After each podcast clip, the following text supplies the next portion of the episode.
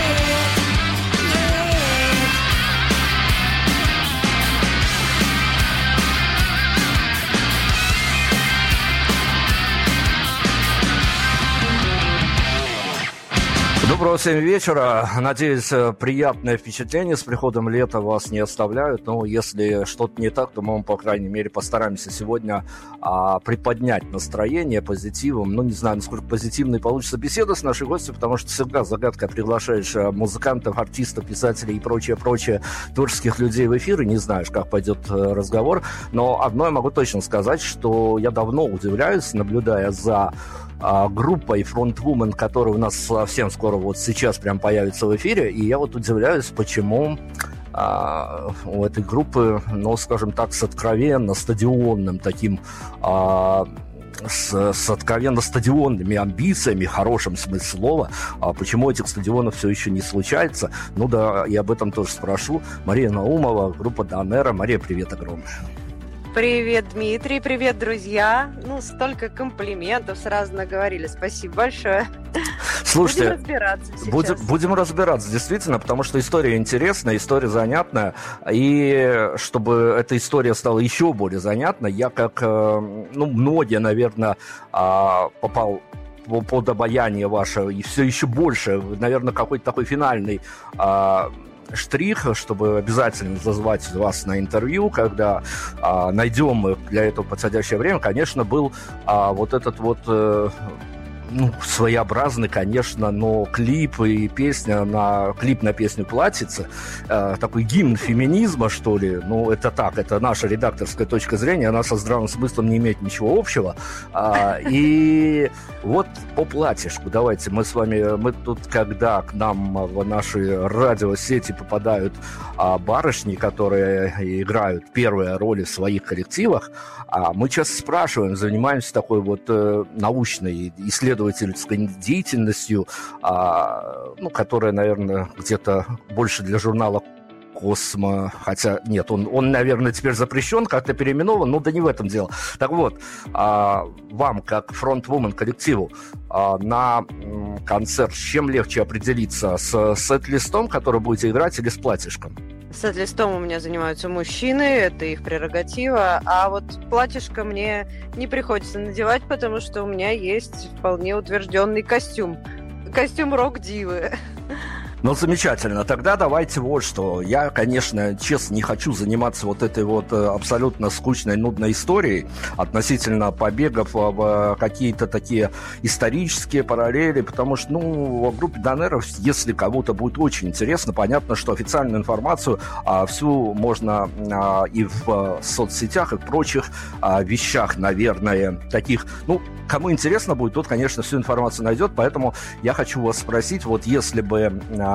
мы сейчас к такому формату резюме с вами обратились. Вот для начала, что очень, какие, наверное, очень главные вещи мы должны, просто обязаны знать о группе Донэра на сегодняшний день? Ну, конечно, всю информацию, всю историю, естественно, можно найти в интернете, поэтому, да, интереснее говорить о том, что происходит сейчас, и, может быть, каких-то планах на будущее, даже ближайших, а может, и даже не ближайших. То, что сейчас происходит, сейчас мне нравится, что у нас утвержден состав, что в этом году мы познакомились с огромным количеством людей, которые верят в нас даже больше, чем мы сами верим в нашу группу. Мне нравится, что у нас один из лучших барабанщиков в Санкт-Петербурге, причем он изначально вообще не отсюда, но нашлись мы здесь. Он нашел меня по видео в интернете, сказал, вот, эта девочка должна со мной петь. И я его очень поддерживаю. Нравится, что даже учитывая какие-то недопонимания в творческом вопросе, мы все равно в итоге приходим к консенсусу.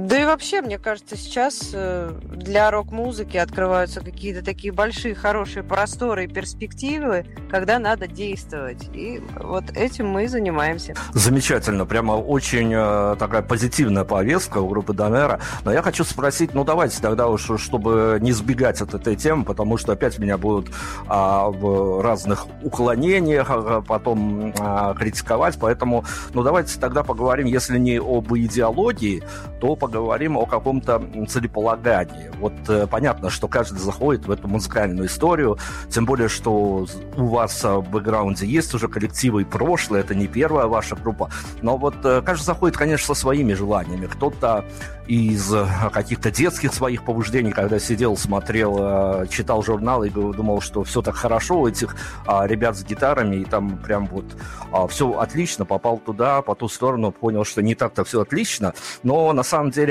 вот ваши какие главные триггеры, которые вас привели и не покидают, и не, вот прям понятно, что это каждодневная история, ее сложно, мотивацию находить и прочее, и сломы бывают. Но какие главные триггеры для вас, почему вы занимаетесь музыкой? Ну, все творческие люди, они приходят для самореализации в музыку, да, или там в любое творческое направление. Кто-то готов реализовываться дома, сидя на диване, играя для себя, а кому-то нужно идти на сцену. Вот я всегда могу сказать, зачем гитаристы идут в музыку. Вот это вообще безошибочно. Гитариста спрашиваешь, ты зачем в музыку пришел? Но он сначала такой тушуется, вроде скромничает, а потом говорит, да, чтобы играть на гитаре, и ко мне девочки подтягивались. То есть вот мальчишки хотят привлечь девчонок. Зачем басисты идут, бас-гитаристы? Ну, потому что они всегда, в основном, в прошлом гитаристы, и просто некому играть на бас-гитаре. С барабанщиками примерно такая же система. Вот по клавишникам не могу сказать. А вокалисты...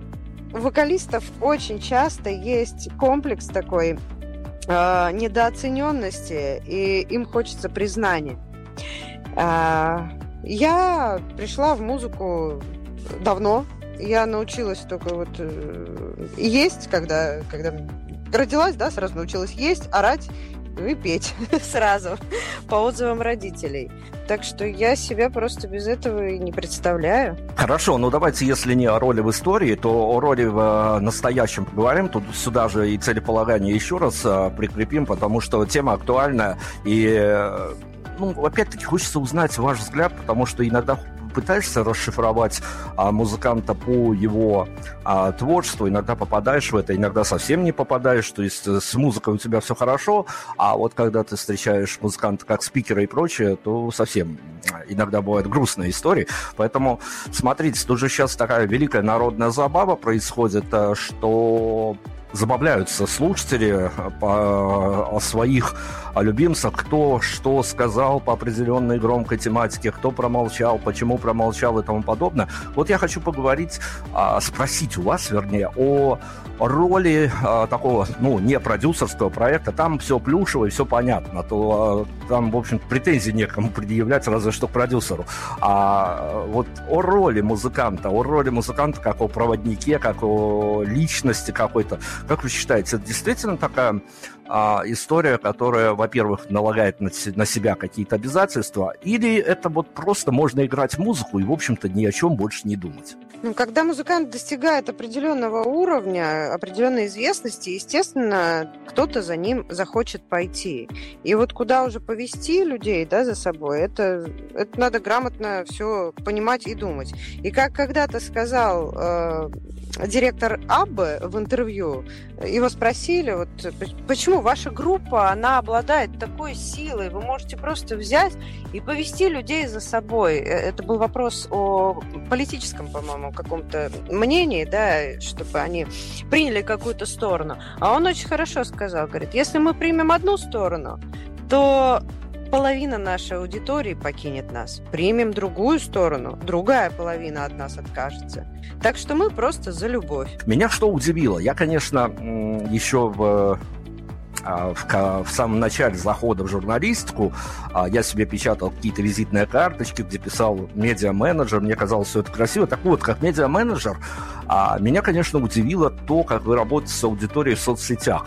Генерируете прям вот события за событием. Даже я боюсь, что ни один искусственный интеллект с этим не справится. Но меня, наверное, поразила скорее такая теплая атмосфера. Это вот на самом деле я вот так обманулся на удаленке, либо вы со своими поклонниками, или я не знаю, как у вас принято называть ваших почитателей, вот так достаточно тепло и, можно сказать, очень мило общаетесь.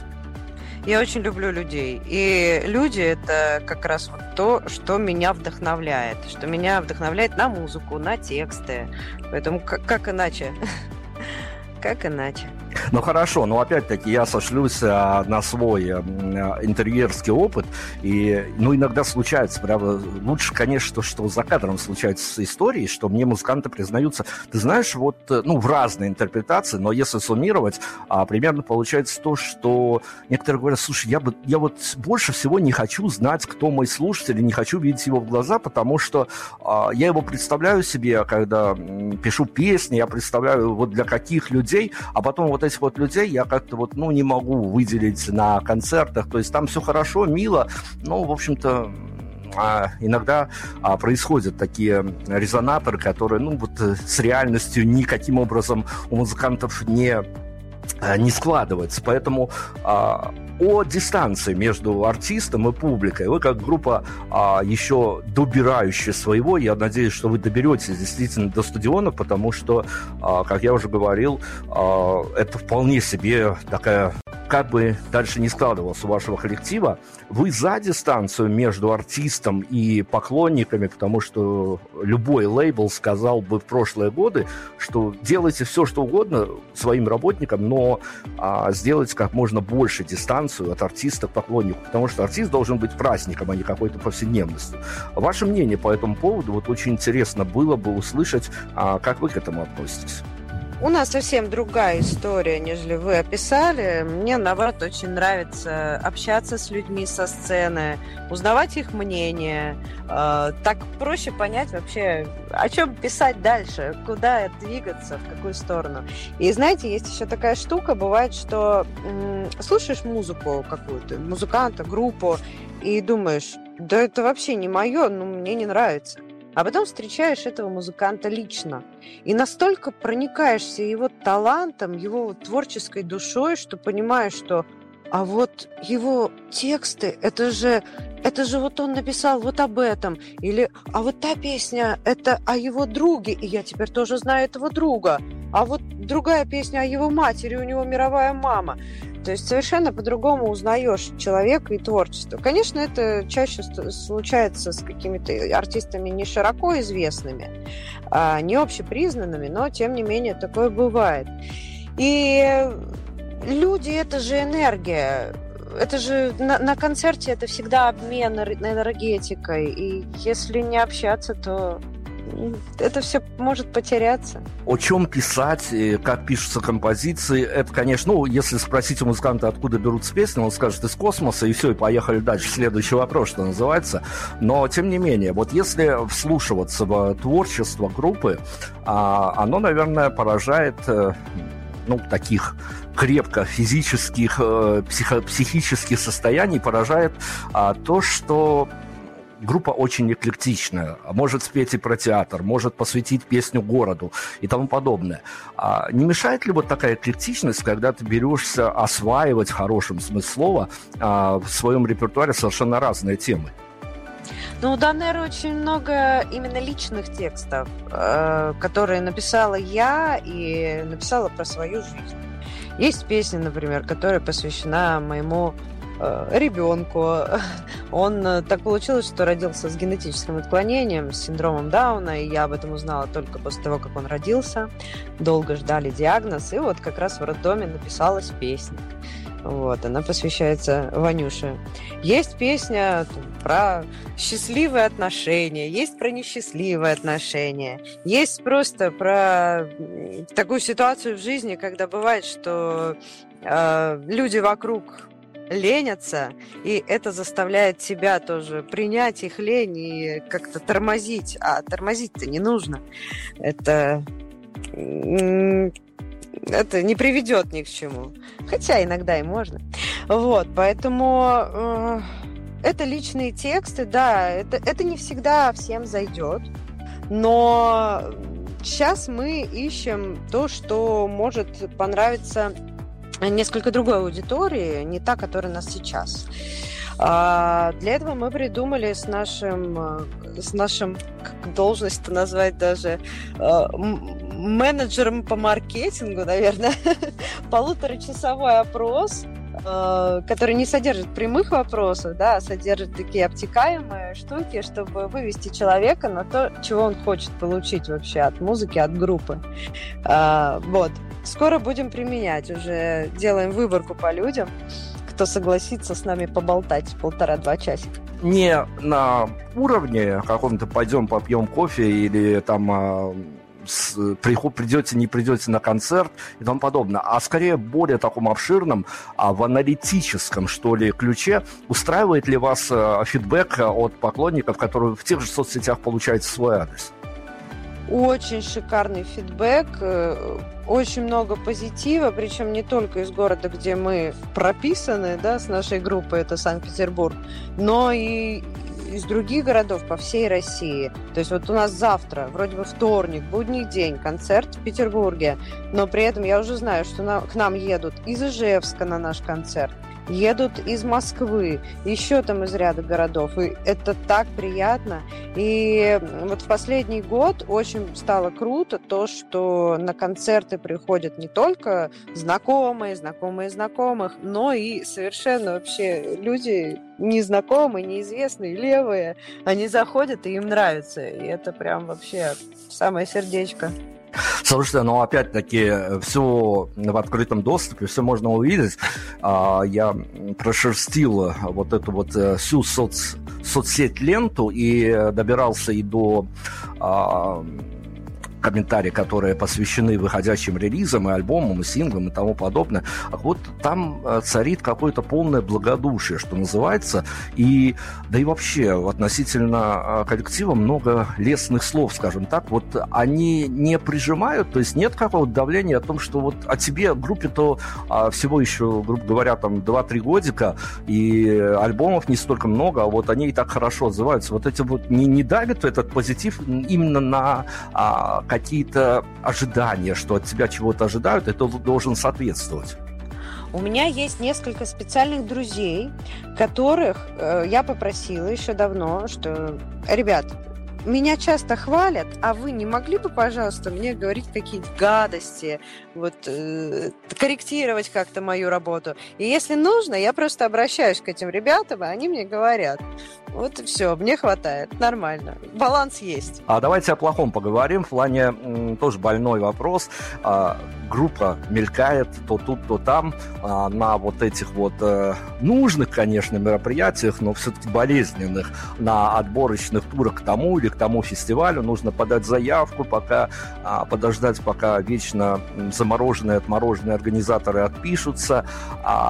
И, в общем-то, приехать, отыграть и еще узнать, кто в жюри, что за ноунеймы в жюри сидят и тому подобное. Вот вас эта история, это как часть чего-то большего, то, что необходимо преодолеть, и нужная история, либо действительно вот иногда бьет по больному, что называется. Иногда так хочется побольше концертов, что вписываешься и в отборочные. Да и к тому же я когда-то давно и сама была арт-директором клуба, работала и организатором фестивалей. Сделала несколько в Питере, в Архангельске. Ох, тяжела эта работа, поэтому организаторы, они все душечки и милашечки, и то, что они на отборочных там бегают, как аки кони в загоне, то это все понятно, это все очень тяжело. Участвовать в движухах, это же интересно, а побеждать, так это вообще, это мое любимое. Еще одно наблюдение из соцсетей. Вы достаточно часто и тепло отзываетесь о коллегах по цеху, пытаетесь рекламировать их релизы и тому подобное. Это, конечно, такая красивая история, но она идет вразрез в плане того, что очень многие ведь говорят о конкуренции, о внутренней конкуренции, что не могут группы поделить поляну, потому что аудитория-то большая, конечно, но, тем не менее, ее надо как-то отхватить и себе кусочек и тому подобное. То есть это не миф о том, что с коллегами по цеху, примерно стилистически более или менее приравненным к коллективам, можно вполне себе нормально дружить. Ну, есть коллеги, есть конкуренты, да? Честно говоря, я не знаю по стилю, с кем, с какой группой можно сравнить нас в Петербурге.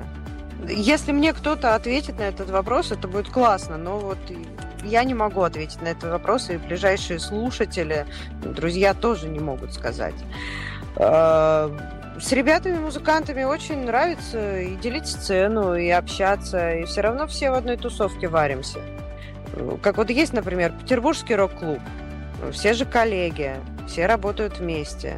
Такой профсоюз музыкальный.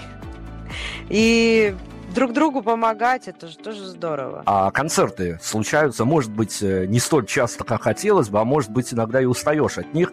А тут, опять-таки, как посмотреть, что и как выпадает. Но вот давайте, я не знаю, какой брать период времени, потому что для меня это самого загадка. Приходящие музыканты говорят о том, что в последнее время, и примерно понятно, почему так происходит, но произошли какие-то очень эмоционально, что ли, что-то сдвинулось и в аудитории в том числе, и концерты последние, ну, грубо говоря, полтора года происходят несколько в других каких-то эмоциональных краях, и...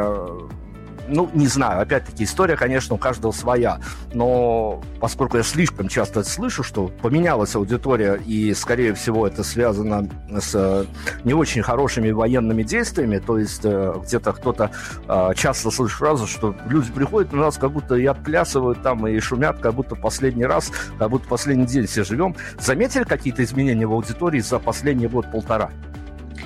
Знаете, эта история, она циклична, и я за свою жизнь пережила, так скажем, несколько кризисов, так, экономических и так далее, и заметила, что в каждый кризис, вот когда наступает самое-самое тяжелое время, люди хотят веселиться, отжигать, отрываться очень сильно.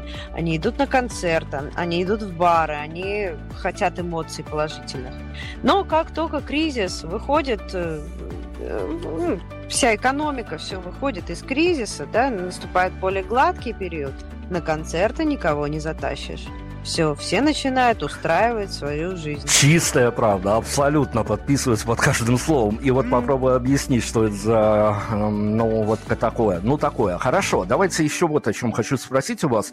Наверное, это тоже в привязке к этой же теме. О, не хочется мне, чтобы этот эфир был каким-то приторным и сладким, хотя, конечно, я симпатизирую вашему коллективу. Там действительно для меня это определенное открытие было, когда, вот говорю, из потока того, что тебе валится, выдергиваешь из для себя интересную историю. Так вот, Донэра, это все-таки про немножко идеологию, потому что, ну, часто группы, которые играют такую громкую гитарную музыку, все-таки часто достаточно уходят в какие-то пафосные и нравоучительные истории, что пытаются еще чему-то научить. А Донэра – это не всецело такая история, но тоже поймать на пафосе «Здрасте, нате», если вслушиваться действительно вот так прям на атомы, на молекулы эти тексты и посылы разлагать. Так вот, это немножко про идеологию или это просто хорошая музыка с хорошими, не глупыми текстами? Донэра – это прежде всего про любовь. И мы тут недавно проводили опрос. Опрос заключался в том, что для кого что важнее, тексты или музыка. И для меня, конечно, это удивительно, но победила музыка. Хотя вроде бы в России, да, где, ну, можно сказать, что это страна романса, и важен очень текст, людям оказалась важна музыка. Это прикольно. Это было очень неожиданно. Слушайте, ну хорошо, если не залаживаться в какие-то текстовые основы идеологические, то, ну, вот есть же это такая мифическая история о том, что в Питере музыка особенная, хотя ребята из Екатеринбурга мне всегда говорят, что у них особенная музыка. Ну, вот это вечная непонятная дележка на какие-то сегменты, классы и тому подобное.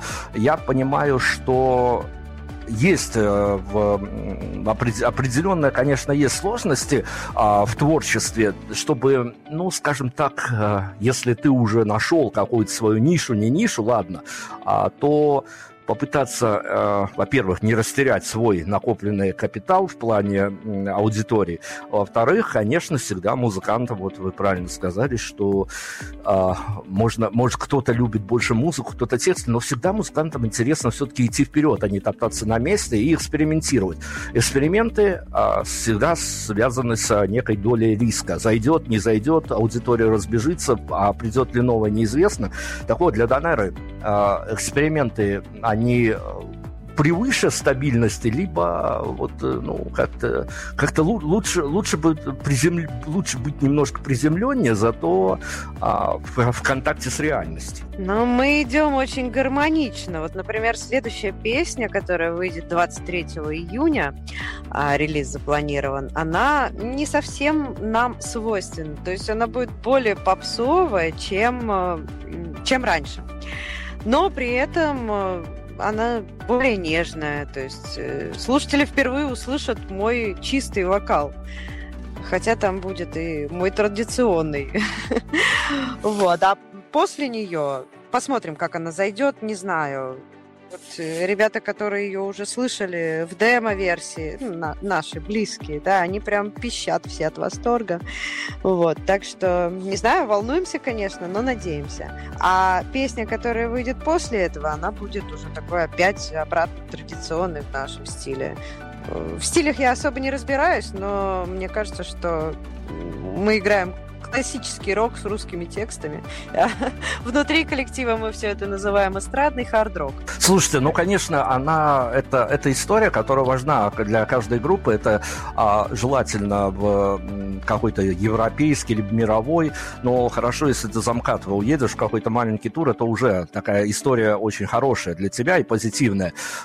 Туры, концерты, переезды — это понятно. И, с одной стороны, нервотрепки, и организаторы бывают разные, но, с другой стороны, это вот прям организм, которым дышит группа. И поездки, когда выезжаешь от своей публики, ну, от своей, я имею в виду те, которым не составляет большого труда увидеть на афише ваше имя и прийти на концерт, выезжаешь в какие-то, ну, совсем уж отдаленные, грубо говоря, не по географическому признаку, а по медийности, когда, ну, вот бывают такие города, куда мало заезжают, и концерты там редкость.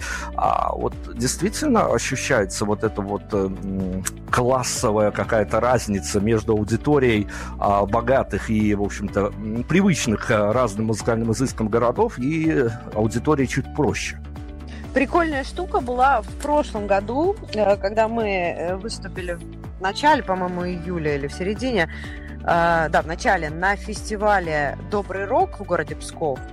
Отыграли, все, уехали домой, сели на поезд и уехали дальше в Ижевск на фестиваль «Улетай». И вышли на сцену, играем, я смотрю со сцены, наши песни подпевают, вот это «Плачешка» как раз, и ребята там танцуют, пляшут, думаю, лица какие-то знакомые, кто это такие, что такое? Ну все, отыграли, спускаюсь со сцены, они ко мне «привет-привет», и рассказывают, кто они такие. Они были на фестивале в городе Псков, после фестиваля они сели на свои байки и поехали за нами в Ижевск. Это была история вообще кайфовая, здоровская. Вот. А так в городах поменьше, не такие, как Питер, Архангельск, Москва, там публика не такая искушенная. И если они поняли, что ага, к нам едет музыкальный коллектив, послушали, ага, вроде музыка неплохая, они обязательно придут, они будут отрываться, как в последний раз в жизни, они будут брать автографы, они будут просить, там, не знаю, расписаться в паспорте, это просто, это классно, очень классно, они умеют отрываться. В Питере, Москве тут уже так, уже искушенные товарищи, они не всегда даже там со стульев встанут, могут коленочками потанцевать, ручками чуть-чуть, но не полностью себя отдадут. Так что уезжать, это приятно. Давайте поговорим, вот «Платьишко» перманентно всплывает у нас, ну и куда без него?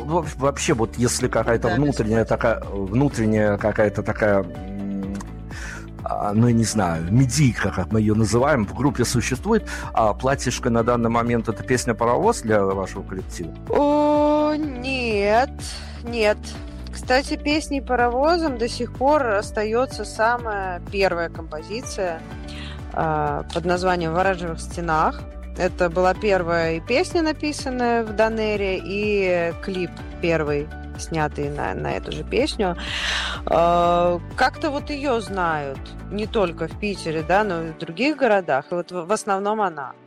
«Платьишко», она прикольная, но все равно почему-то не дотягивает. Про клип на «Платьишко», потому что это вопрос скорее от редакторской нашей девчоночей группы, а кто еще, как не девчонки, будут про этот клип спрашивать.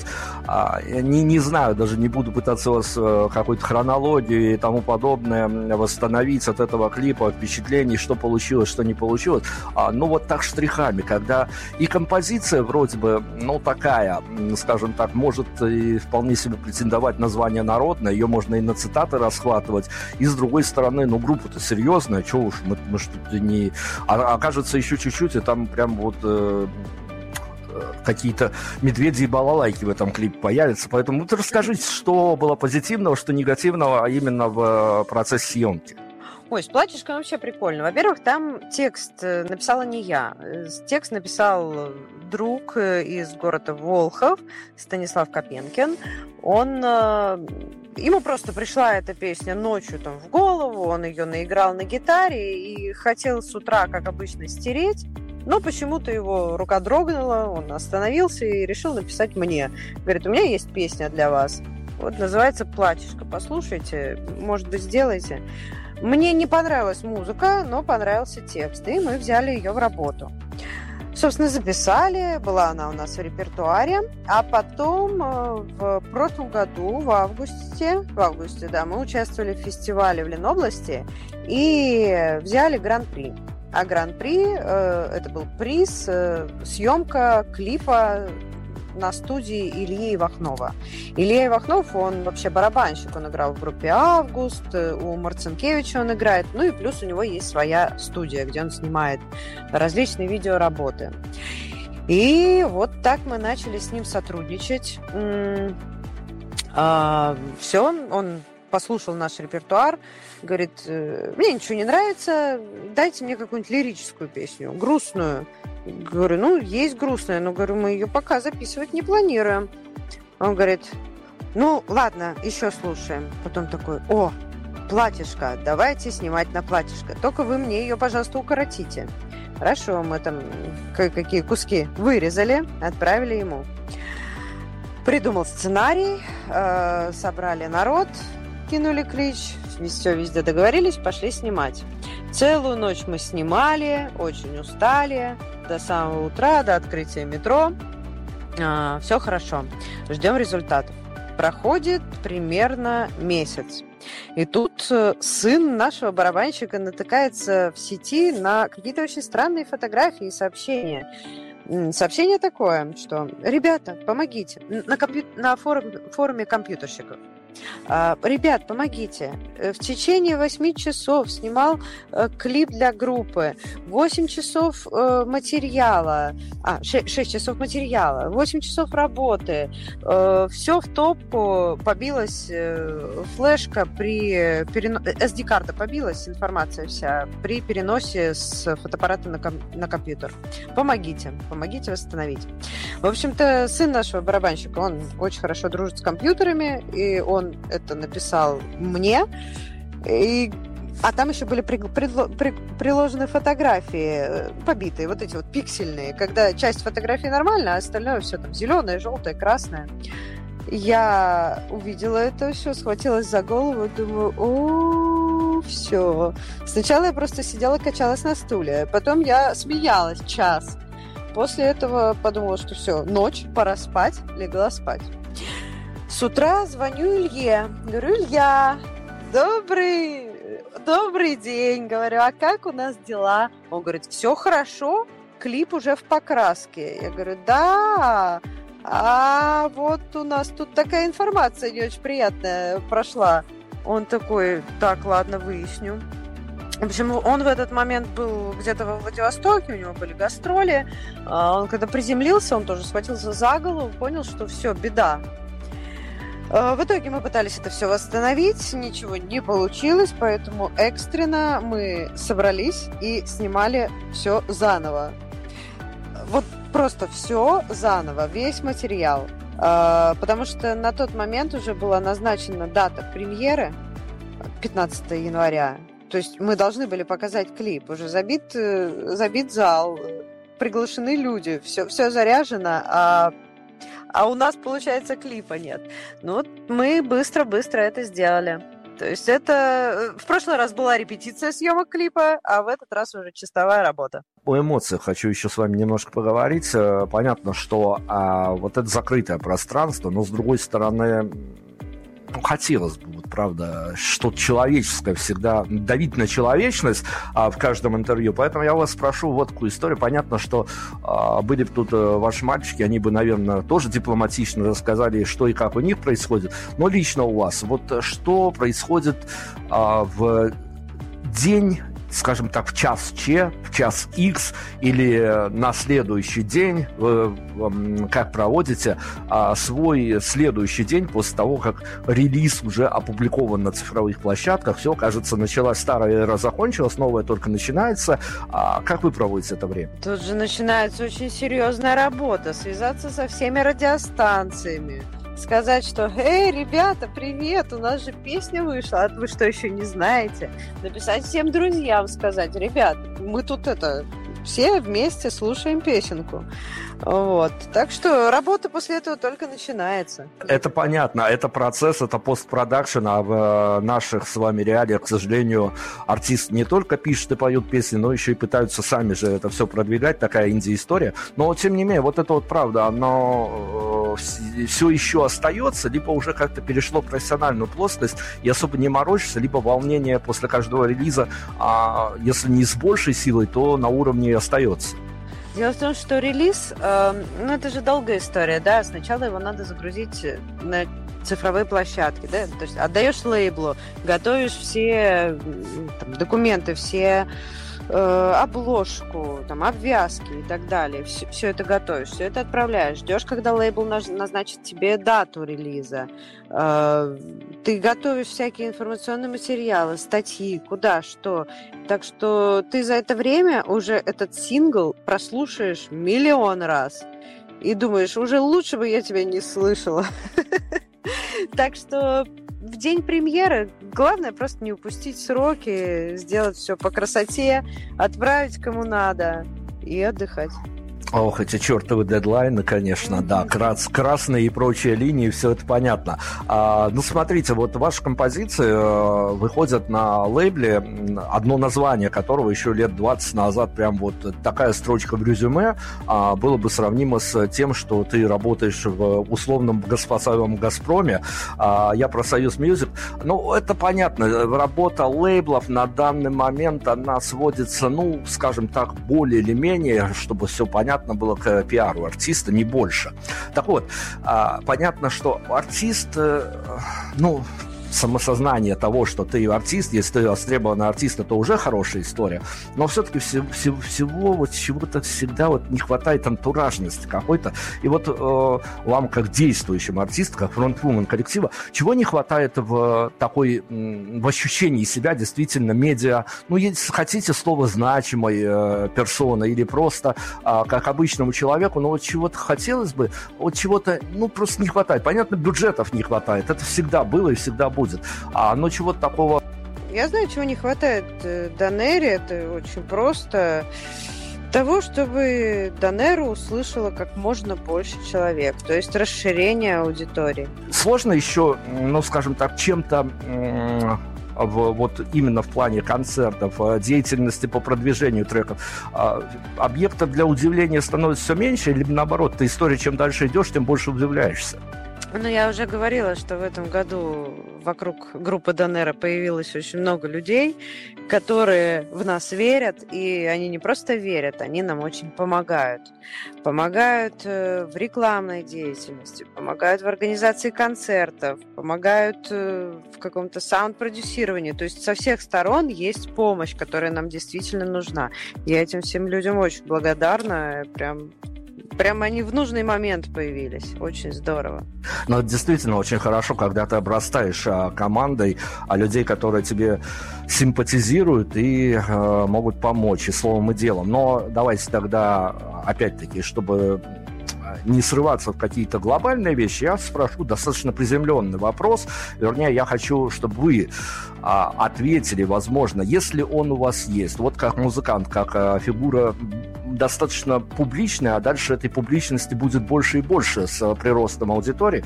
В общении с журналистами, я уж не знаю, как Донэра относится к журналистам, надеюсь, что хотя бы не недолюбливает, уже хорошо. Вот, есть ли у вас какой-то такой вопрос, который, вот он у вас давно сидит, он для вас стал каким-то краеугольным камнем, и вот вопрос, на который публично хотелось бы ответить, а журналисты, ну, и пока не спросили, и в будущем, может быть, даже не спросят. Да нет, наверное, нет такого вопроса, потому что, честно говоря, у нас было недавно интервью очень интересное. Наше интервью же еще не закончено, поэтому, да, я его еще пока не беру в разряд всех наших интервью. Так вот, одно из предыдущих самых интересных интервью было в Пскове с подкастом «А кто это?», и мы общались часа 3. Это было в видеоформате, 3 часа. В итоге в интервью вошел всего час.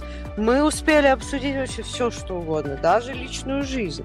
Абсолютно откровенно, но в итоге далеко не все решили вставлять. В первую очередь, потому что время. А так у нас секретов, в общем-то, нет.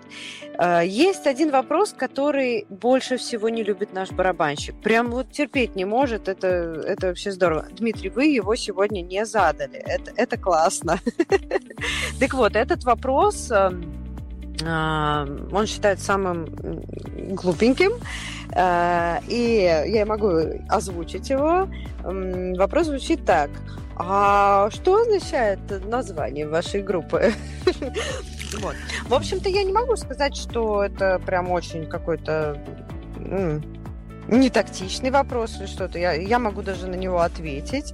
Но вот барабанщик Александр говорит, что вообще зашквар полнейший. Но Донэра это не кебаб, это советское еще имя, дочь новой эры. Но мне почему-то кажется, что, Дмитрий, вы это знаете. Я прекрасно понимаю вашего ударника, и я прекрасно понимаю вот эту вот вещь, когда что означает ваше название, и потом еще вдогоночку ваши творческие планы, и все, интервью готово. Я хочу спросить у вас, вот под финалевое интервью всегда хочется уходить на какой-то такой не оптимистической ноте, что ли, а скорее, такую живого... Да, to be continued, живого чего-то, живых каких-то эмоций поддать в завершении интервью. Смотрите, вот вы же как коллектив, который, по большому счету, многое делает сам, а приходится смотреть за судьбою выпущенных треков. Буквально вот что кто добрал, что кто не добрал, ожидалось от чего-то больше, чего-то меньше, на что-то делали ставки, на что-то не делалось. А вот история, которая вас лично удивила, с возможным попаданием композиции, на которую, в общем-то, наверное, ставок каких-то не делали, или наоборот, может быть, то, что вот на какое-нибудь платьишко делали ставку, она вот по цифрам своего не добрала.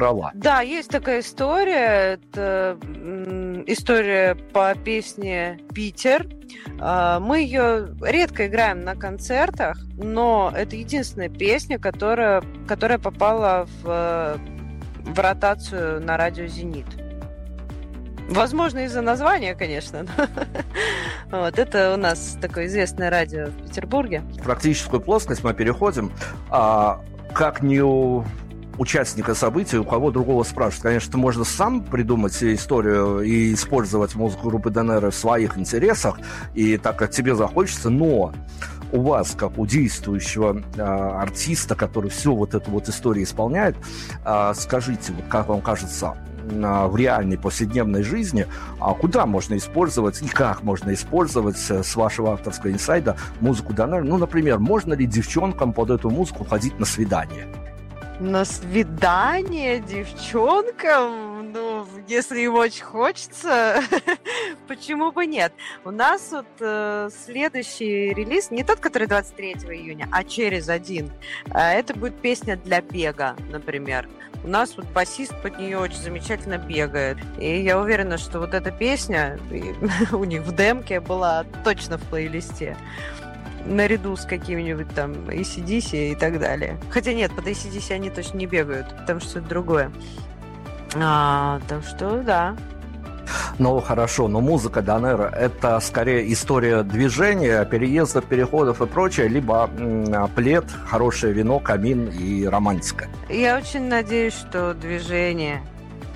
Но всякое встречается. Куда же без движения. Ну что, я хочу сказать вам, конечно, огромное спасибо, что нашли время поговорить с нами. Для вас, как я понимаю, предполагаю, это был некий дебют в белорусском медиапространстве.